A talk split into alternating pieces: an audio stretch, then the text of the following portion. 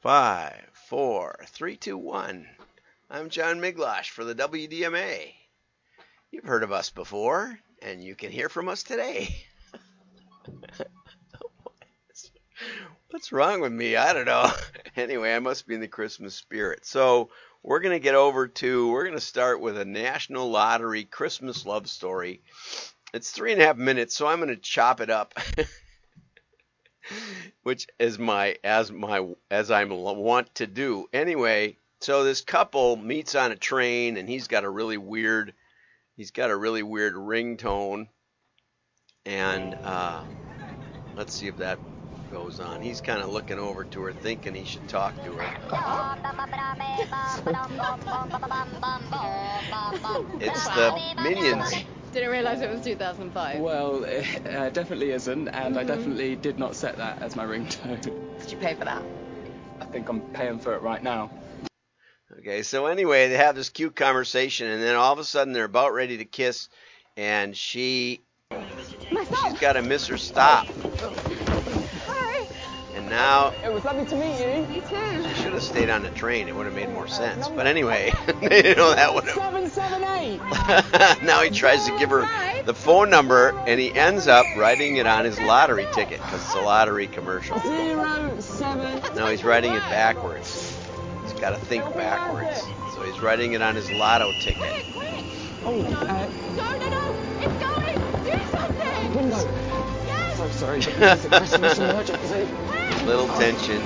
So he gives her the lottery ticket, and then it falls in the puddle, of course, and then she can't read the numbers. So then she goes to her her parents, part, you know, say hi to the parents, and then she's trying to call every number in the book, every number of the last. It's only a th- thousand numbers. I haven't, I haven't got your pizza. Oh, and uh, she's calling all these numbers. Then she realizes Sorry he's coming back on Chris on uh, New Year's was expecting you to say that. Eve for a party, and so she takes the train.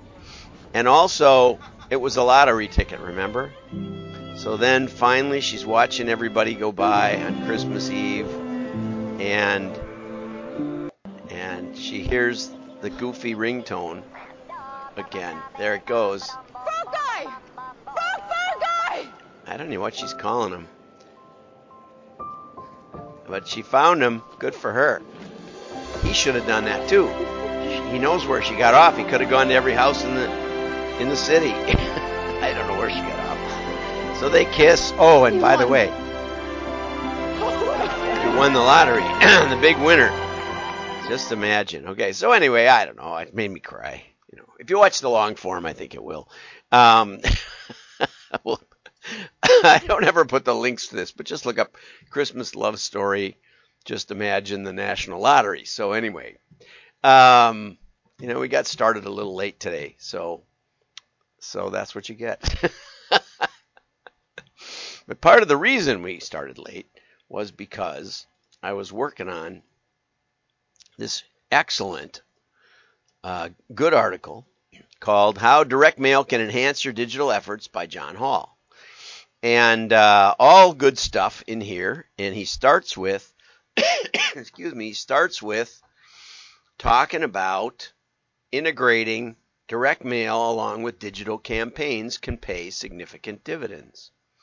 And he first cites this article people still interact with mail on a daily basis. And I'll put that in the show notes. They're available every day after the show. Mike is the guy you want to talk to, or talk to me, if you want to, if you're thinking about mail and you say, you know, we're we're kind of plateauing in digital. You know, it was inexpensive when we started, and and uh, you know we were all dot com digital conversion and all that stuff, but now it's it's gone flat. And mail is a way that you can boost that engagement, and it's I think it's much more scalable. And there's a really key reason that um, that John doesn't doesn't really mention, and that is that in digital, most of the time, you're specifying a list, right? You're specifying a list. Like, let's say you go to Facebook and you say, well, I want everybody 35 to 55, high income, high education men. Let's just say. Do you know who sees that ad? No. You know who responds to the ad if they come to your site and buy something. But you don't really know who saw it. You don't know how many people, you don't know with any specificity who saw it. You know, unless you're taking a list and uploading it, which Facebook will do. Most people don't know this. Uh, is if you start with the mailing address, you can go to, into digital with absolute uh, matchup. But if you start from digital, you don't have much idea what's going on. It's digital is sort of a halfway house between mass media, where the broadcast gets broadcast, and you don't know who's watching the TV, um, or you don't know if they're paying any attention, right? And so it's more like broadcast than it is like direct mail. Uh, what's interesting about John's article is is that he he almost acts as if direct mail. He he talks about how direct mail can be like digital, but the truth is direct mail pioneered all this stuff, right? We're the ones who came up with it, and digital just is a sort of a sad, a sad shadow of what you can do in mail. So, what I would encourage John to think about, and I reached out to him this morning, um, is is the way that digital gets enhanced by direct mail is by using direct mail as a foundational piece. Now, you don't have to you don't have to do as much. Um, it, it's not like you have to do every every every person you think you should contact you should contact through mail. No, that doesn't it doesn't make sense. In fact, probably it's your past customers would be the best place to start, right? Or or if you have a, a lead system that you've been generating and you and and even even all those aren't necessarily the most the the best place to start. Um, you know, even with catalog companies who have the mailing piece all done, we found that the the Amazon seasonal buyers were not worth mailing, not at least right away. Maybe a year later in the same season, but certainly not um, first quarter if there were a, a, holiday buyer. And that was a big breakthrough. That's that was a lot of money saved. you know, in direct mail, we don't want to waste money either. Um, so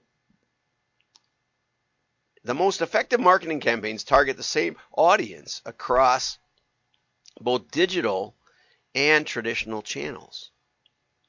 Like I said, if you're thinking digital first, I think you're missing the biggest opportunity. I have a big case study on it.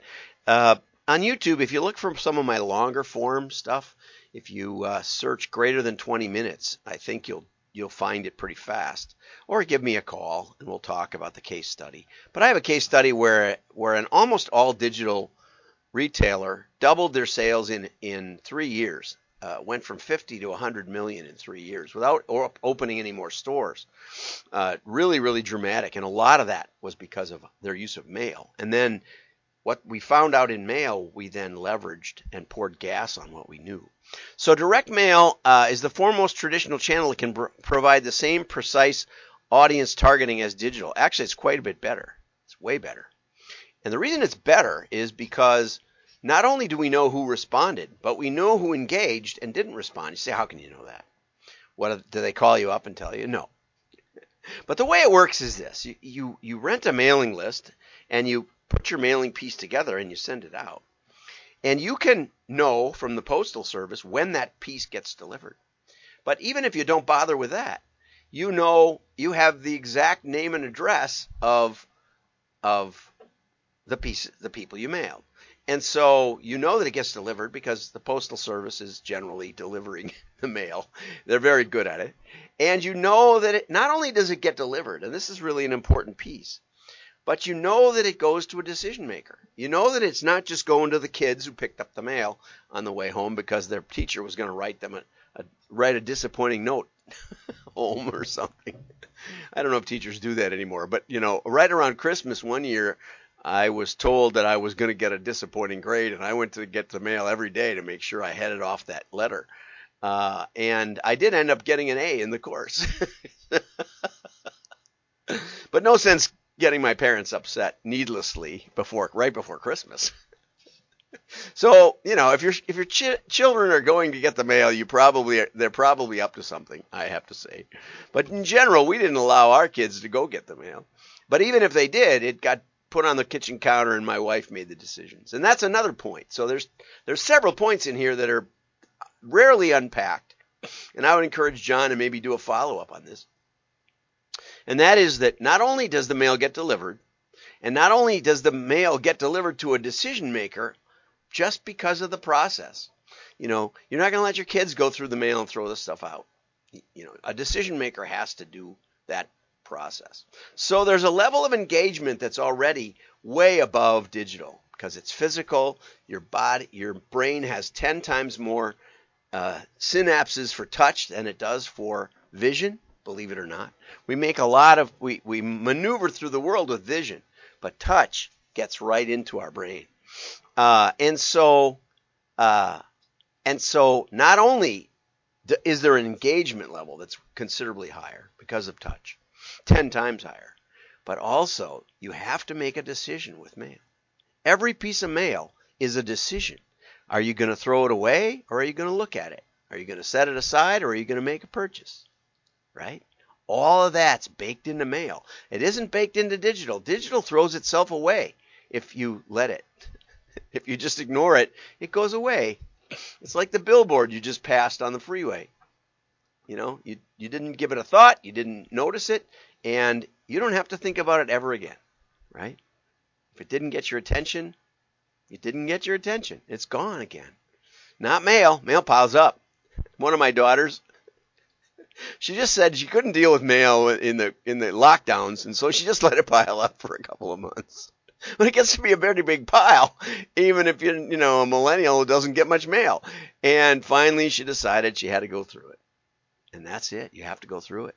So it is dramatically different than digital. And that's what you need to realize. You need to start from that point. So if you use mail as a foundation, both for for learning as a laboratory and also as a way to boost engagement to key uh, to key segments of your audience. Both of those are a beautiful place to start. But also direct mail, if you're if you're mailing a significant amount, is a foundation for machine learning, which you may not realize. When when Jeopardy wanted to teach Watson how to play, they had 127,000, which is a good number actually, 127,000 previous Jeopardy questions or answers really, uh, so that Watson they could test Watson. They would build an algorithm that was probably like look for the nouns, look for the the negations, you know, that sort of thing. And they would then let it loose and see how many it got right because they knew the rights and the wrongs.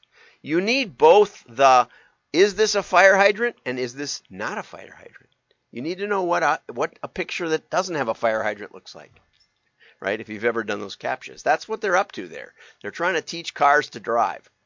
They don't have they don't care anything about whether you know what a fire hydrant looks like or not. They care about building a data set of this picture has a fire hydrant, this picture doesn't have a fire hydrant. It's called the null set. You need the null set to do effective machine learning, which is why most machine learning projects fail, because especially in marketing, because they don't have a null set. Direct mail guarantees a null set. Think about that, John. Okay, so excellent, excellent article. Uh, I encourage you to go to WDMA.org, download it. Uh, he talks about Jim Fitzgerald of Teradel, who can do this integration, but there's a lot of companies that can do it. Um, uh, I work with uh, I work with Market Builder in Phoenix, and um, and Gunderson, which you've already mentioned. They they are actually we're we're, we're having conversations together because I'm a big fan of Mike um, but there's other companies, and in fact, your printer may already have this capability if you have a printer that you really love. If you don't, again, give us a call. Um, this company here, this or this green mug, they work with printers to build this kind of integration in. I don't think I don't think most people understand the power of it, as I just explained to you. But there's a lot of people out there who can do it. But Jim Fitzgerald says um, you know, there's all kinds of ways to track. You can track direct mail with the same precision as digital campaigns. And see again, way more precision. This stuff was invented by the mailers, right? This was invented by the mailers decades and decades ago. It's proven technology. And digital has given us a couple of new tools, but it, we gave it all to digital. It didn't work the other way around. Okay? How do you plan a direct mail strategy? Well, of course, get with somebody that knows what's going on. Okay? Because the data that you can use to build an audience in mail is far richer and deeper because we can use machine learning and we can show you what the machine learning is doing, right? And so ideally it should be the same audience you're targeting with your digital channels, but actually that's you can't channel, you can't you it's very very difficult to target your digital audience, especially in lead generation in in customer acquisition. You know, most of the time you're just trusting somebody when you give them a select. It's like ma- buying mass media. We want everybody 35 to 55, high income, high education male. Who are you getting? Well, we don't know. You know, we only know the ones that responded, and they may not be in that target. They may be a next door neighbor or something. So, anyway, have a great day. Merry Christmas. Oh, I also put up, uh, I will also upload Mike Gunderson's excellent article that's uh, that's all about how to get going in mail. It has unique ca- targeting capabilities, he says. Um, I did this, I talked about this article earlier uh, at the end of summer. So I'll try and find that one. That's the marked up version and upload that. But uh, but in any case, I'll have one or the other uh, over on WDMA. You just have to subscribe. It's in the members only. Uh, that's free. Have a great day.